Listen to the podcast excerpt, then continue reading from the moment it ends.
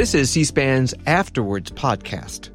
This week, talk show host Armstrong Williams and civil rights attorney Ben Crump share their concerns about the education system in America.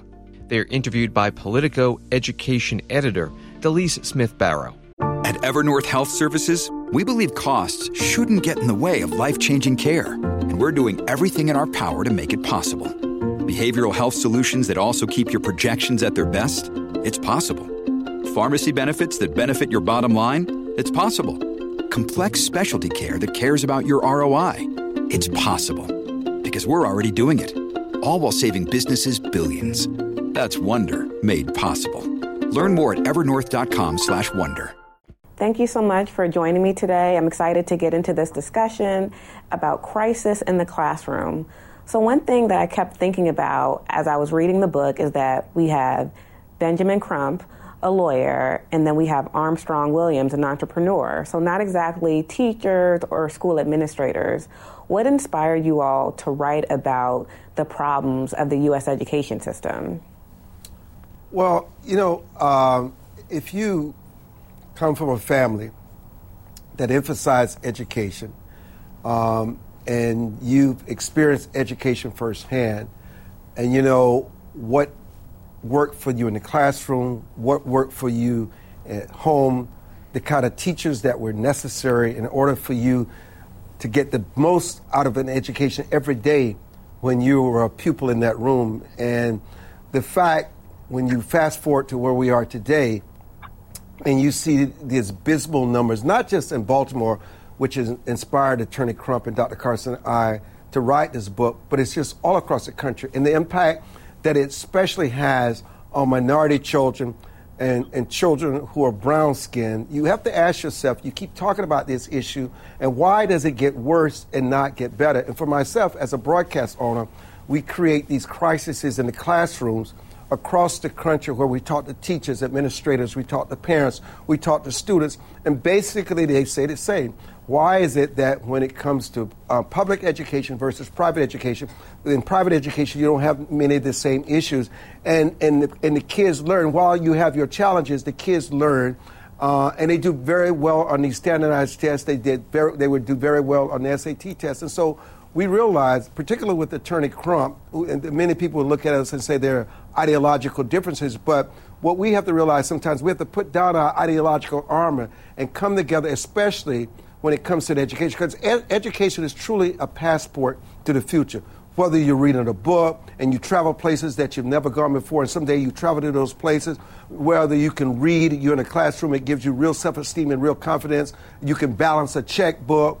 Um, you know you have an opportunity not to end up in the prison system, uh, end up in sexual trafficking, uh, end up uh, without the opportunity, at least have a chance at the American dream. And education, you ask any country around the world, when an electorate is educated and the child get the best of an educate, education, most countries fare very well, um, no matter what crises they may, may face, because you have an educated citizenry that can respond, whether it's in the STEM, the science, technology, engineer, the math, or whether you take a special craft like whether it's carpeting, whether you become an electrician. Because listen, college is not for everyone, but everyone needs to have the skill to give them real self esteem to continue to build the American dream and the American way of life. I hear you on the the point that you made about college not being for everyone, and it's something that um, is addressed in the book. How there needs to be more encouragement for children to pursue trades because those can also be very lucrative, and often you don't incur the level of debt that comes with going to college. So I do hear you on that, but is it does it make sense for people who all went to college to write a book kind of mentioning that you don't need to go to college um, to, you know, to do well, to, you know, reach your goals in life? Like, do you feel any type of, um, I guess, slight hypocrisy in this mentioning of you can do well in the trades, but all of you have done extraordinarily well through your collegiate pursuits? Well, you know, I, I don't, I don't, I don't know um, if it's. I, I think much of this has to do with um, what your parents pour into you as a child. I, I think, uh, and this may be uh, Attorney Crump may challenge me on this.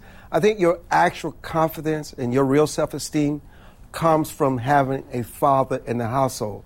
I think Attorney Crump and I grew up in a generation, in an age where you had far more fathers in the household than, than you have today. And when there's not a father in the household, there's a vacuum. And there's a really an extra burden on mothers and grandmothers um, to only not only teach kids about the things that they enjoy, you have to discover what their skills are. You may find someone who is very artistic. You may find someone who's very musical. You can find someone who's very good at numbers and very good at math. You can find someone who could be a great orator.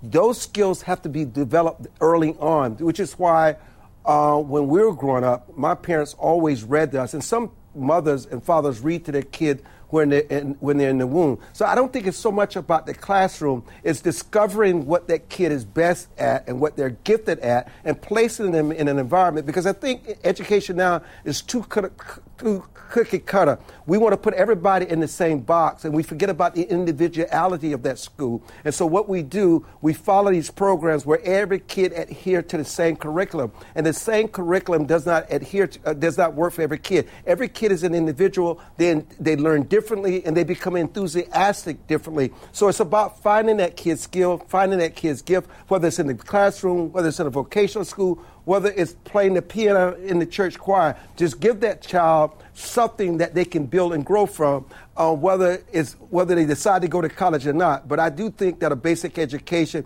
and some kind of vocational training is very important for that kid to have real success and real stability in, in life, especially here in the United States, where, believe it or not, it is very competitive. So I'm going to pivot to Mr. Crump for a second. Mr. Crump, um, you have spent quite quite so many years and really forged a career representing black families who have been harmed by violence. Um, they have, you know, they've witnessed their brothers, their sons, um, their daughters killed. So I kind of go back to you again and say, why would you um, write a book about education as opposed to social justice or activism or even the criminal justice system you know, what kind of makes, what kind of positions you to write about the crisis in the classroom? Well, thank you, Delece, for having Armstrong and I on your program. And there are many things that I and Armstrong will speak to uh, to say why we wrote this book, but more importantly, what the overall objective is with this book and our missions in life. And that is to try to make a better world for all of our children. And when people uh, think of me, they are aware of George Floyd, of Breonna Taylor, Ahmaud those high profile civil rights cases where there were our young people taken from this earth far too soon. But what I try to be every day is a civil and human rights lawyer who is an advocate against discrimination and racism wherever it rears its ugly head. And we see far too often in education that our children, uh, children of color, are disproportionately disenfranchised with a lack of quality education.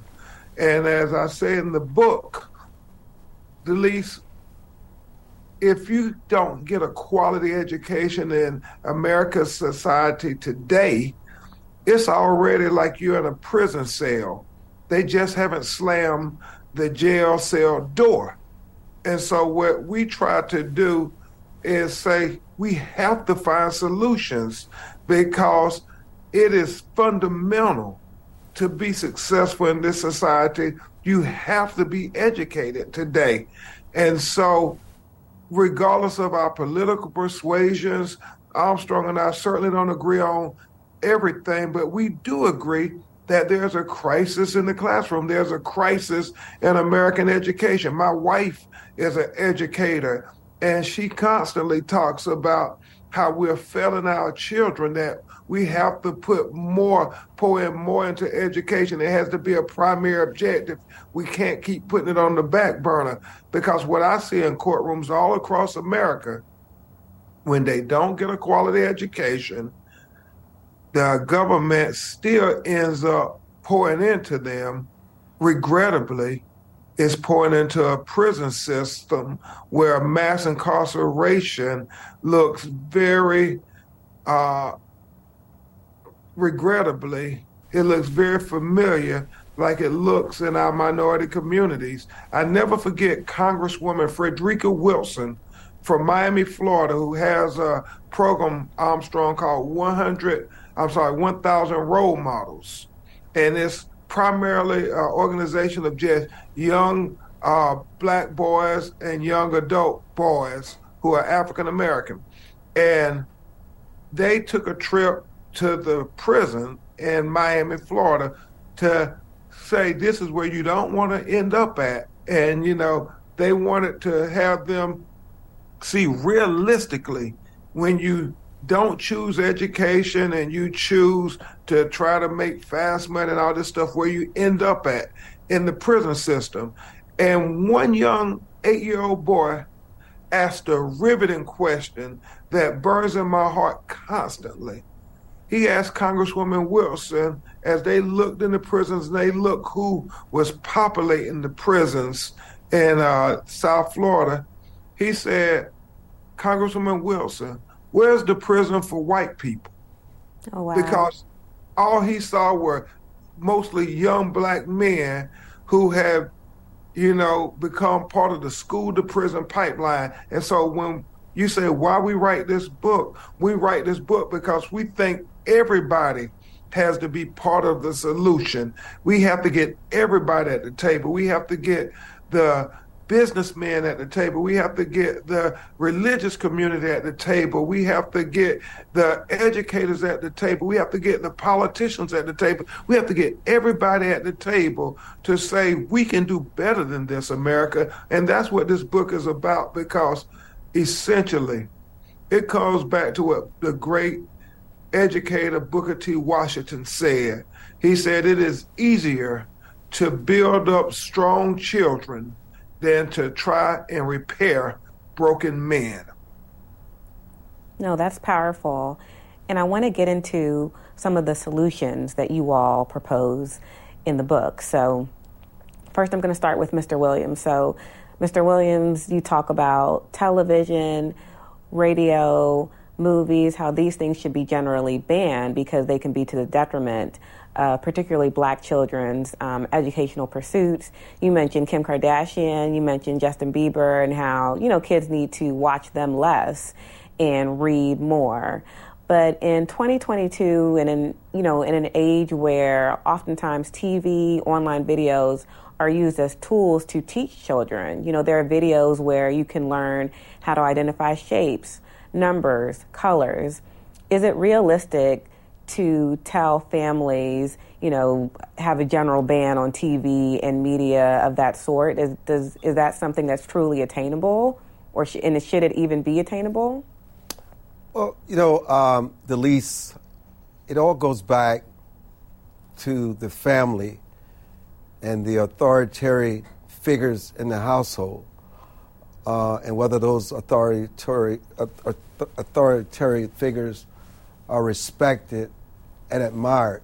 You know, I can only um, go back to my childhood um, when I grew up with televisions, but we had to earn the right to watch that TV after reading books and reading back to our parents, after completing assignments, and after my parents had conversations with teachers to get a, a true reading on exactly how well we were doing in the classroom and whether or not there were deficiencies. I mean, every household is different. You have mothers who work three or four jobs just to make ends meet. And a lot of these kids become latchkey kids. So there's really not any real supervision as to really monitor on what these kids are learning, what they're, what they're watching, what they're reading. And even during the COVID pandemic, when you had um, kids learning virtually. Many of these kids and these families did not even have internet, and sometimes this internet would just go completely non existent. Do you think that many of these students will run to mommy and daddy and say to them, oh, my internet is no longer working? Sometimes it would be days before parents realize that the children doesn't even have an internet signal. And so for us, you know, we wanted our parents to be proud of us because, you know, there was no one that I trusted more than my father and my mother. And so even if I were living in the kind of um, atmosphere that we find ourselves in, uh, I would make sure that all the tools are necessary to get the best education. If those tools are not there, I would communicate that with my parents. But households are not what they used to be. And so when you say, is it realistic to turn off uh, rap music, whether to turn off violent videos, and turn off videos that don't reinforce values and don't reinforce education. And sometimes it reinforces va- uh, violence, reinforces turning women into sexual creatures, and and, and reinforce some of the least common denominator and some of the worst virtues of our society. That is very difficult, especially given the fact that many of these households don't have men to sort of reinforce these values. And it also plays out the least in the, in the classroom, in the, in, in, in the schools. Why? Because are very few men, with the exception of maybe in sports, are in the classroom, these kids. And whether you want to believe it or not, especially young men, they don't respond to women in the classroom as they respond to men. Statistics have shown that these young men and women uh, naturally, it's a natural instinct for them to show respect and respect the guidelines and the instructions of men in the classroom. So it's no different than the household. So, no, it's not realistic, but everything that they're learning online is not re- reinforcing a quality education. And it creates, Delece, it creates such a dilemma because I'm not here to solely blame, blame the parents and then blame the teachers. I mean, they're facing a, a, an uphill battle. And, and, and many of these kids are hungry. Some of them don't get to sleep at night. Some of them don't even have a shelter. Some of these kids are actually homeless. We've seen this in Baltimore. We've seen it in Washington, D.C., and many major cities. And so the challenges that kids have today are not the challenges that I had to face when I was growing up, when I grew up in a warm environment with food on the table. Parents that loved me reinforced the art of learning. And so and my father, who only got a third grade education, and my mother, who got a sixth grade education, emphasized I don't want you, I did not get an education because I didn't choose to get an education. I had to work on the sharecropper's farm. I had to do this in order to make ends meet. I don't want this to be the outcome for my children. So my parents emphasized through their own stories about how much more they wanted for themselves, that the only satisfaction and the peace that they could ever get and how they had to come up and the sacrifices they had to make in their lives is to put that sort of on their that onus on their children to do better, to get a better education, make the parents proud, so you can pass it on to the next generation. So this is a very complicated situation, but I can tell you this, and I've learned this in, in this book. It doesn't matter with some kids, no matter what their background is what kind of crises they might find themselves in. When kids really want to learn, they can learn and they can make that classroom their footstool. I don't think learning has anything to do with black and white. A child doesn't learn because they're black and they don't learn because they're white. A child learns because someone believes, believes in them, gives them the tools to learn, reinforce those tools, and when those tools are not working, they give them tutors and whatever is necessary in the resources to make sure that child learns. All too often we give up on these children and we say the situation is hopeless. But every child should be given an opportunity to learn and the necessary tools to make that possible. I want to go back to something you said about um, learning and education not being about whether a child is black or white. But is it not true that systemic racism does play a factor into where you learn, how you learn, what type of teachers you have in the classroom, what type of parks are even near the school. Um, so how do you how do you balance what's happening in the classroom with general systemic racism that affects children's um, you know their food, their health care, their housing, all these things. Um, Mr. Crump, what do you what do you think about systemic racism and how that factors into these various crises? Certainly, Delece. Before I answer that question, I wanted to piggyback on some things that Armstrong uh, Williams was just saying. Um, unlike Armstrong, I uh, grew up with a single mother household. My mother raised me and my two little brothers by working two jobs. Uh, she she got up and she cleaned hotel rooms early in the morning from what we used to say in North Carolina from can't see hours. Uh, and sometimes she worked until can't see at night because after she left the hotel, she would come home and uh, put food on the table, uh, and then she will go to the Converse shoe factory and she would work the second shift until the evening before she came home. And she sacrificed so much for my brothers and I to be able to put food on the table, a roof over our heads, and hope in our hearts. And I always remember my mother telling me as a young boy that life wasn't fair. She said, Life is hard. You make it fair by what you bring to the table. And if you don't bring nothing to the table, don't expect anybody to let you sit down at the table. And I never forgot that. And I remember my my mother saying, education was something to bring to the table, because once you got it up here, she said no one could ever take it away from you. And I always remembered that. How she always, even though she was working uh, minimum wage jobs, she understood that education was the key. And she wanted her boys to have an education uh, to be able to have a equal opportunity at achieving the American dream. And uh, I just, I even remember when I graduated from college, the first thing I said to my mama is, I'm bringing something to the table now. Because children, uh, young people have to understand how important education is. And when we say education, we're not just talking about college degrees or anything. They're all matters of education that one can uh, better themselves at. I had a college uh, administrator, Dr. Bob Leach, who once said that an educated person, an educated man, will always, uh, I'm sorry, an intelligent person, an intelligent man, will always find a way to be able to take care of their family. He said, Notice I did not say an educated man, but an intelligent man, an intelligent person so intelligent people, they understand that education comes in all different fashions and forms, but you must always try to be a lifelong learner and you must always try to be smarter today than you were yesterday. And so I say all of that to say the systematic racism and implicit bias play uh, a role in us getting this disproportionality in education outcomes? Absolutely. We'll be naive to say it doesn't.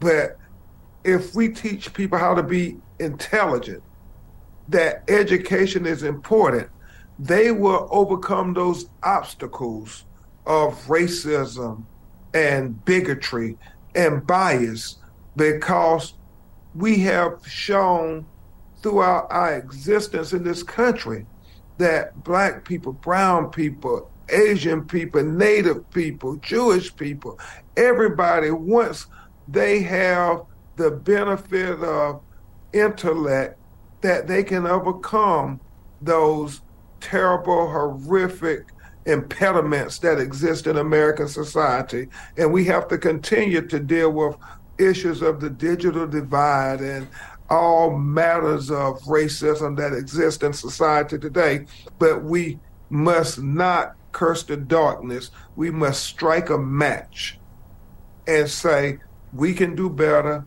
Let's get everybody to the table. Because if you just keep talking about how bad it is, then you're not going to be focusing on how good it can be and what we have to do to make it better. I don't remember my mother ever dwelling so much on how much we didn't have as she inspired us to think about what we were going to obtain in the future.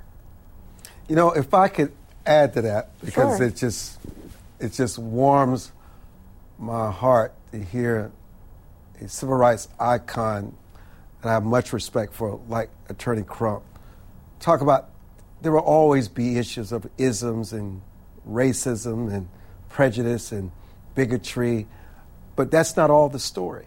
I mean, we are defined by the struggle, how we make it through, not because of, but in spite of. And people who have come through this bigotry and this racism and this segregation, they have this spiritual currency.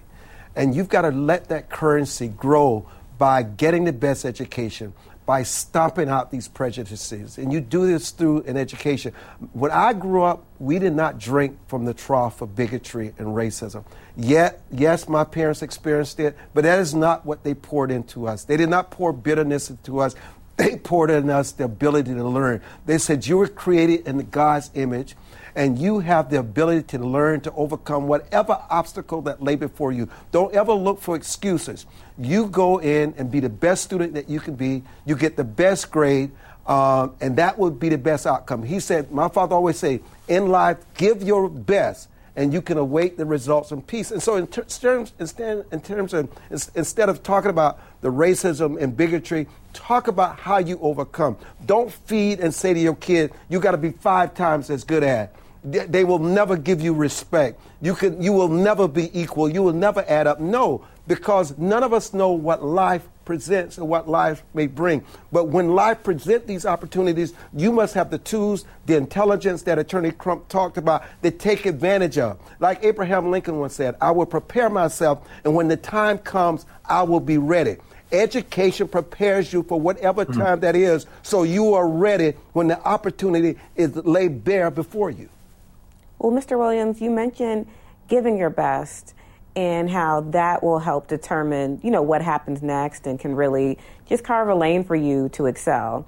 And I do understand that, but at the same time, in the book, you mention um, affirmative action and how that, you know, is a it doesn't really help kids excel. So, would that not be helpful in kind of righting some of these wrongs in the classroom if affirmative action was was used to you know kind of level the playing field in some ways you know it's it's fascinating how we believe that our government can right wrongs that they've created i mean affirmative action has only benefited white women in the society if i can just be so candid and brutal Black people have never really benefited from affirmative action, especially the poor, the disadvantaged on the bottom rung of the ladder. Affirmative action is just a bourgeois boondoggle for white women and elite blacks. Nobody's talking about affirmative action. I mean, you need to give people real teeth, uh, real opportunities, and real programs that can change their trajectory. Because very few people will ever benefit from affirmative action. The only people talking about affirmative action are the elitists, not everyday Americans. How are you defining elite, though? And how are you defining everyday Americans? And I only ask this because um, oftentimes we hear those those words used, we hear it used in media, but it can be pretty vague. I feel like affirmative action is something that I first learned about, you know, when I was in elementary school, and I was far from elite. My parents did not have any money, um, so I do think that it's a real concept. Um, and I, I, understand that yes, it has often benefited um, white women, but can you say that it has never benefited black children, Latino people? That feels um, that feels so like such a grand statement. Well, let me make it grandier. 80% of them have never benefited from it. The people that benefit from it is in contracting, is in terms of uh, uh, jobs and of, of, of, of, the higher echelon, um, affirmative action, um, um, certainly gives people an opportunity to be a part of a minority contract and to get a piece of the pie. And I'm not condemning that. While that works for some people, you know, uh, I was a, I, I was a, an assistant to Justice Thomas for four years when he was at the EEOC, and he talked about how he was at Yale Law School and they talked about this thing called affirmative action that really never exists for someone like himself. And when and now that he's on the court, people would like to say his seat is there because of affirmative action. His seat is there is because he got the best grade. He took advantage of the opportunities. We never ascribe affirmative action to a Ruth Bader Ginsburg or someone who's white on the court. It's always ascribed to blacks. And when someone gets an opportunity and they achieve, somebody will say, "Well, I bet they got that because of affirmative action." What affirmative action does not only does it maligns, but it, it marginalizes the true success of what parents do, like my parents did, to bust their chops, to work hard, to pay for my college education. While I got scholarships, my parents felt they did very, made a very decent living on the family ranch, and my parents paid the pocket money out of their pockets for me and any of my brothers and sisters who wanted to go to college. Affirmative action had absolutely nothing to do with it, and I had to bust my chops in the classroom to get those grades and the continue the success trajectory that I continue to today. So while affirmative action may help some, don't allow it to marginalize people whose parents who put the sweat equity in, educated their children, and affirmative action had absolutely nothing to do with it. Okay, I want to pivot quickly um, to make sure that we get to so many of the topics that your book addressed. So, one thing that comes up time and time again is teachers um, and how they factor into any child's development and um, kind of going in hand with that, teachers' unions. Mr. Williams, you mentioned that teachers' unions um, are not really for for the child and they're not always thinking of the student. Can you elaborate on what you mean by that? You know, I'm a broadcaster, and I'm not going to call any names, but I once heard someone very high up in the teachers union when someone was having a conversation with them why is it doesn't seem that it's not always the best interest of the child and they said it best when the child starts paying us, then we'll start looking out for their interests. And let me tell you something the more uh, uh, these unions gain power, the less educated these children become. They put together these, these curriculums um, that's not necessarily for the benefit for the child to learn, it's about for them to continue to indoctrinate and, and maintain their power and justify these dues that they fleece out of, uh, out of parents and everyone else. And while they may have done good in the past, much of their purpose have been lost. They do more um, to impact the diseducation of our children. Nobody wants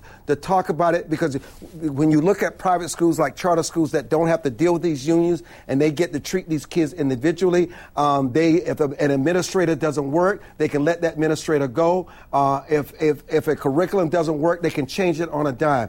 While, and I'll say this again, and I know Mr. Crump is going to challenge me on this, okay? But listen, they're not doing anything, in my opinion, that's furthering the education of children to learn in a thriving environment. In fact, they've become, in my opinion, the major obstacle to children and to teachers because teachers hands are tied. Uh, if they go against the grain, they can get fired. They don't necessarily get promotions, and they're frowned upon. Even teachers cry privately about how they find themselves of not being able to teach. They want to teach, but they become so many other things in the classroom. They become the teacher, um, they become law enforcement, they become the counselor, they become the therapist. They do everything in the classroom except teach the kid. So, Mr. Crump, you are a lawyer, so I'm guessing you know about unions and how they work. And it's my understanding that unions are to protect the employee. And when I was reading about um, how unions factor into the, the crisis in the classroom, I kept thinking if there's an entity that's been designed to um, to make sure that the teacher is okay. If the teacher is okay, that's going to be to the benefit of the child, right? So, Mr. Crump, I ask you, right. um, do teachers unions do they do they hold students back, or do they or do you think that they help excel um, what's already been placed in the classroom? Well, as I said, me and my uh, brother Armstrong don't agree on everything. I think he is uh, excellent uh, businessman, a great entrepreneur, uh, but I do think that he comes from a different perspective, and we do need everybody's perspective at the table. Doesn't mean we have to agree with all of them. I think teachers' unions and unions in general do a, a very important job to make sure that the marginalized uh, people in America have a voice to be uh, heard by the powers that be. I think teachers' unions, in particular, must challenge, uh, in many regards, for the public schools who often times are marginalized uh, as Armstrong and Dr. Carson and I have debated, I think that charter schools are not the solution. I hmm. think the majority of uh, people in America, especially uh, people of color, are going to be educated in public schools. So we have to understand that resources we take from the public schools then make it more challenging to educate black and brown uh, children. And so these teacher unions are arguing that, hold on, you can't just take the resources from the public schools. Teachers are already getting the lowest pay. We want them to be encouraged to stay and follow their passion of educating children with the understanding because we have to be realistic, they still have to make money to be able to have a house, to be able to afford their uh, to put food on the tables for their families as well. And so I think when we start pointing the fingers, that becomes the problem. What we have to do is say, no, no, we are all part of the problem, all of us. But we all can be part of the solution. And you have to look at it from that vantage point. The reason we got to this crisis, I believe, in American education today is because everybody is pointing the finger at each other versus trying to say, let us take a personal stake and get into the table and trying to espouse our ideals, but also trying to listen to others because that means if we sit at the table and we force ourselves to work together, then we can make progress. If we don't work together, and I know we're coming up on Dr. King's, uh, you know, uh, commemoration, we're all in this boat together. And either we're going to find a way to survive and thrive together, or we're going to perish separately. And education starts that whole conversation in a profound way that we have to figure out how to do it together to make a better world for our children. I would be, I, I would never be as arrogant to come up and say, I have all the answers. I don't think Armstrong will say that either, or Dr. Carson, or anybody. But least I think all of us have a perspective to help get to the solution of how we don't have these dismal results where you have that such a high dropout rate, such a high illiteracy rate. No, we have to challenge those things. We have to change their uh, mentalities. And so I believe in unions, I support unions, and I hope that when we're at the table, everybody can respect everybody's perspective. The union's perspective is just that. We have to fight for the American teacher who is often maligned by politicians who's never set foot in a classroom, but yet they feel they know all the answers and they know better than teachers who struggle every day to try to educate the children. And I think the bureaucrats do a lot to stop the teachers from being able to perform to their highest level.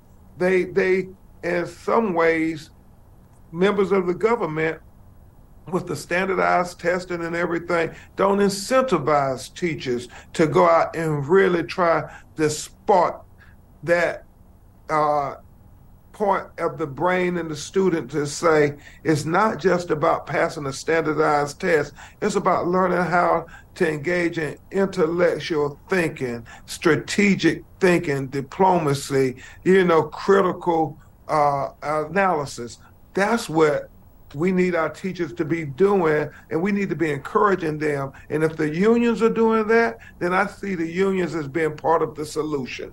An interesting observation um, is the problem with the unions is that they're more interested in maintaining the system than developing the individual student.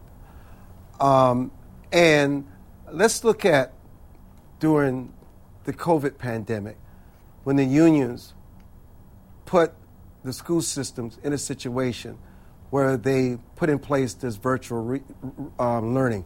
Anybody with a modicum of common sense would have known that a few years later that our kids would suffer in math and in English, and our scores and our standards would drop drastically. They're so bent on their way or the highway that sometimes they don't want to even listen to common sense. And then you have people making decisions about the classroom who has never been in the classroom. And they make decisions based on their maintaining their power, not what's in the best interest of the child. And also, and I don't think my friend Attorney Crump would disagree with this. Say whatever you want to say about school choice and, and, and, and, and private education.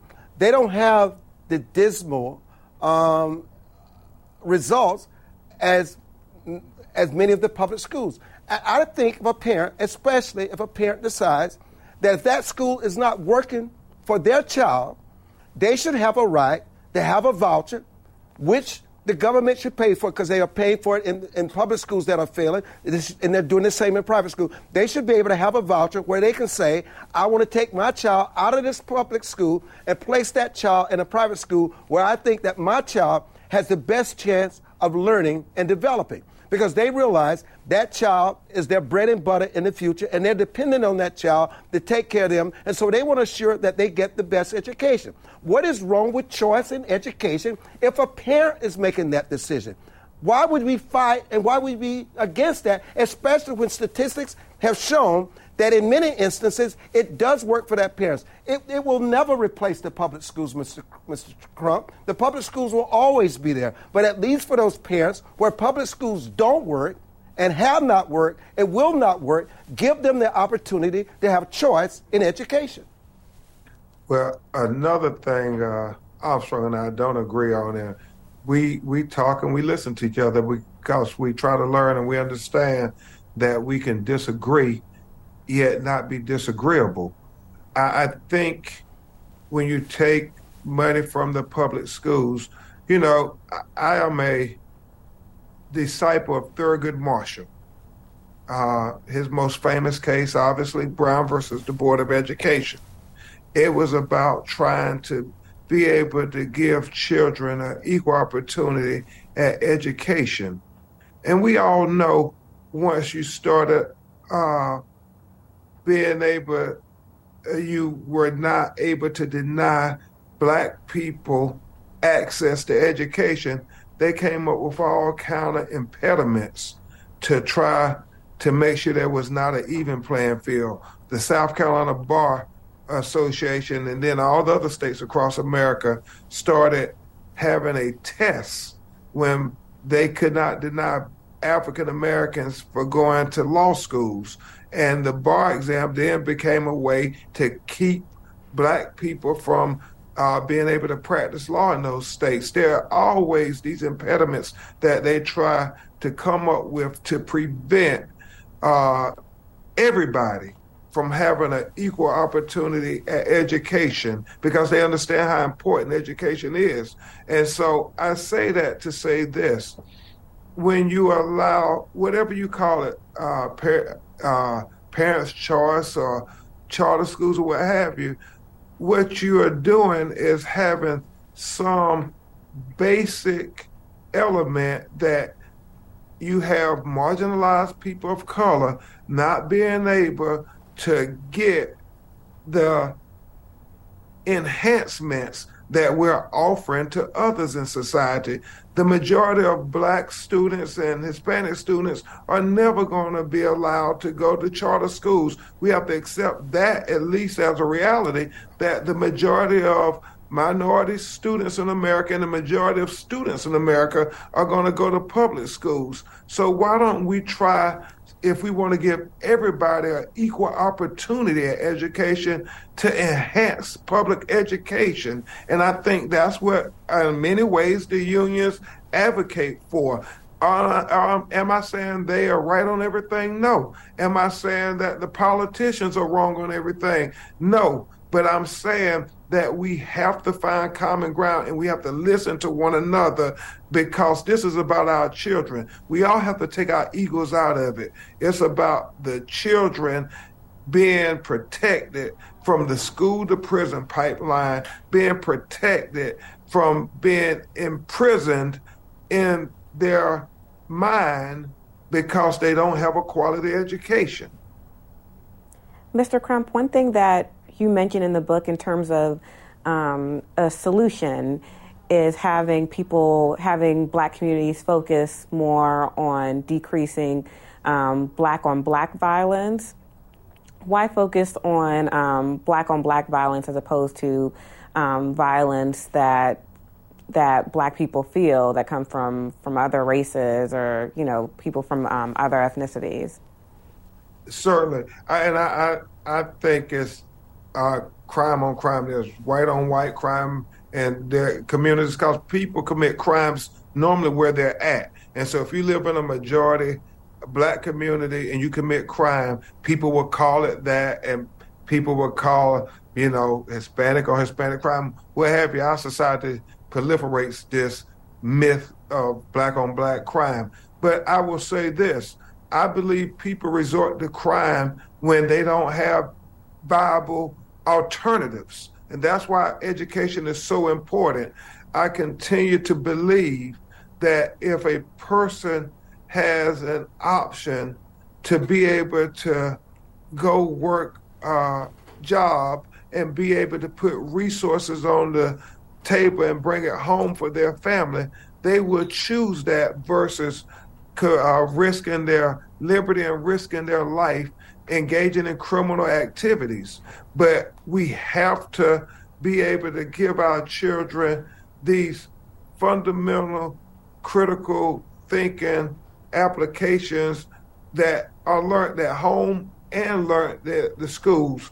I think there's such a great disservice done with all of these uh, videos and these social media and TikToks that just glamorize materialistic uh, aspects of life at every corner. Where you think if I don't have a car, if I don't have a uh, diamond earrings, I don't have a watch or anything, then I'm not successful. I'm poor, and all this other insanity where they are saying, you know, the NBA or professional sports or being a rapper, that's what you must strive to to be successful. When the reality is, least we should be teaching our young people that when you look at becoming a professional basketball player, you got about 10 million people if you look at the children in high school, all trying to dream about being in the National Basketball Association,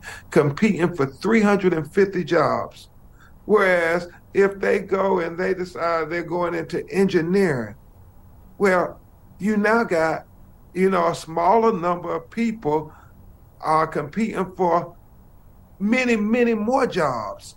I mean, it's just simple arithmetic that if your objective is to become an engineer or a doctor or a lawyer or, you know, uh, any manner of things, a scientist, you have a much better chance of achieving that objective than becoming a professional athlete or becoming a successful rapper. And so we have to inspire our children that most of the time the people who become the most successful in life may not have the most money, uh, like some people who are achieve like a LeBron James or or Jay Z, but the majority of the people who have successful lives, not based on materialism, but based on the ability to be able to provide for your family and make sure that your children are properly educated and have quality access to health care and all those other important things are people who focus in on education, not some pie in the sky uh, pipe dream that we keep pushing on our children. And when you don't achieve that pipe dream, then you find yourself on the road to the schools, the prison pipeline, and you start committing crime in your own community because you haven't been taught a proper value system of what is truly valuable in this society, in this community. So, one community that is referenced quite a bit in the book is Baltimore City. And this is a question for Mr. Williams because you wrote most of the essays and you first introduced us to some of the, the challenges of um, of the schools in Baltimore, the teachers, the students. Why focus so much of the book on Baltimore? What made what stood out to you about that city?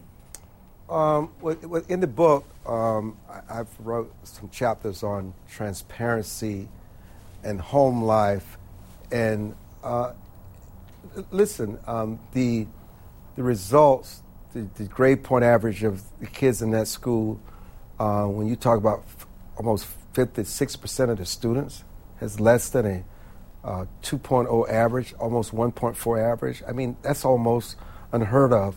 And when the school system tells you there's no such thing as ghost students and that school students are in the classroom and you go out and find students who have not been in the classroom for two or three years and the school system is being paid on those students and you file a lawsuit and realize that the school board in of itself they lie to you. They tell you whatever they want you to hear because they don't think that you're going to have the resources go and sue them and judge rules in your favor that you have to turn over the records and you begin to, to see the facts. And so and baltimore is just a microcosm for the rest of the country but i don't know maybe rochester may come close maybe los angeles but Baltimore school system is just unprecedented. I think that's one of the reasons why Attorney Crump joined in the lawsuit that they filed against the Baltimore City Law School. And it's a very new, unique lawsuit where we pay tax dollars to the Baltimore City School, but we get no return on our taxes. And never before in the history of the United States have a judge ever ruled for a lawsuit of this nature to go forward. And as a result, and I believe of, of Mr. Attorney Crump being a part of this lawsuit, the court ruled that this lawsuit would go forward. And so what we're doing, we're empowering parents, we're empowering teachers, giving parents, and you you would be stunned that when we have town hall meetings in Baltimore with our crisis in the classroom, which Mr. Crump has participated, when you hear parents saying thank you, when Mr. Crump and I travel across the country, parents say, oh, we hear what you're doing in Baltimore, we hear what you're doing with crisis in education. Can you come to Rochester? Can you come to Dallas? Can you come to Los Angeles? Can you come to places in South Carolina? When you begin, in fact, Mr. Crump, when we started this, he thought there was going to be an outrage and a blowback from the community that he's filing a lawsuit because what is perceived against about black people who really run the school system and run the city. But parents don't care about who runs the school system, whether black, white, or Hispanic. They care about their children learning. And so that lawsuit was unprecedented. And, and something you asked Mr. Crump, why focus on crime?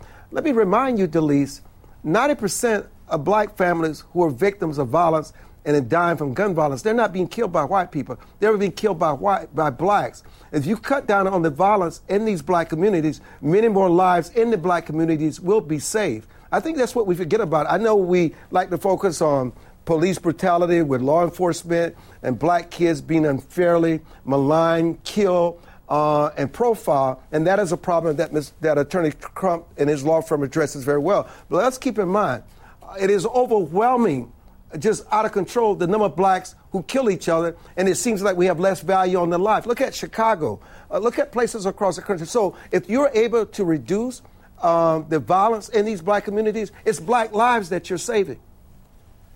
And Mr. Crump, can you tell us as much as you're able to um, about what exactly your involvement is with this lawsuit um, in Baltimore that you mentioned in the book? It's only like a line or two, but what can you say about it now? Certainly, and we we are in active litigation, so you know we we have to be careful of what we say about the lawsuit. But Armstrong is correct.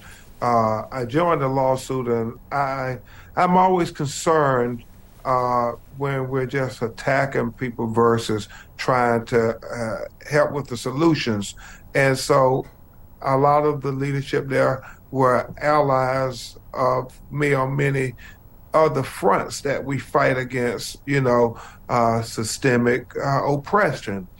However, uh, Armstrong is correct, then we have to challenge a failing system to do better. And so in that lawsuit, it's unprecedented because the court gave standing to the taxpayers of the city of Baltimore to say that you have a right to make the school district be accountable to you. Why is this uh, these educational outcomes so dismal?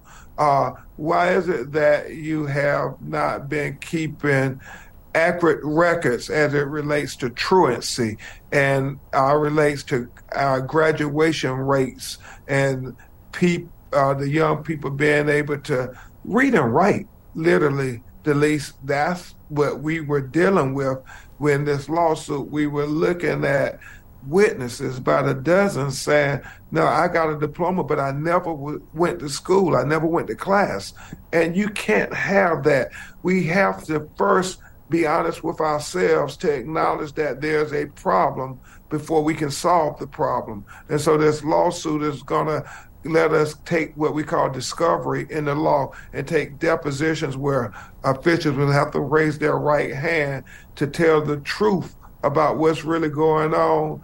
And if they don't tell the truth, they could be held accountable for perjury. So we believe that we're going to finally get to the truth and transparency, and then we can solve these problems because it's, and to me, many of our children who are being harmed by us not being transparent, not being truthful, and not trying to uh, think about different strategies. There is no one answer that fits all parts of society, all parts of the community, and certainly not all parts of the education system. But they are not willing to sit down and talk and get to the table. And so my participation in the lawsuit was to try to hold a mirror to their face and say, at least acknowledge the situation and let's come to the table. And uh, I, I think people like Armstrong and others for saying we have to try everything. We cannot look the other way. You know, it would be easy for Armstrong being a media uh, conglomerate entrepreneur to say, well, it doesn't affect my life. Why do I care? Well, it affects all of us if our children are not being educated properly, because in the end, it will affect America in whole. And so if you believe that we can make America live up to its highest ideals, that all of our children have an equal opportunity at life and liberty in the pursuit of happiness, then you must deal with the crisis in the classroom.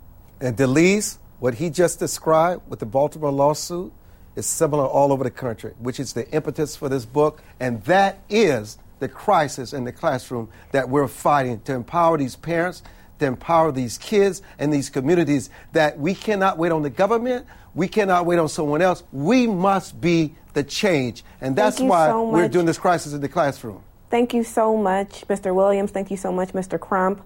I look forward to hearing much more about the book, but I appreciate today's discussion as well. Thank, Thank you, Delece. Thanks for listening to this week's After Words podcast. If you enjoyed this podcast, listen to C SPAN's podcast about books. Learn about the latest nonfiction books and best selling authors. In each episode, we report on bestsellers lists and book reviews from around the country. You'll also hear authors talking about their latest books and insider interviews with nonfiction book publishing industry experts.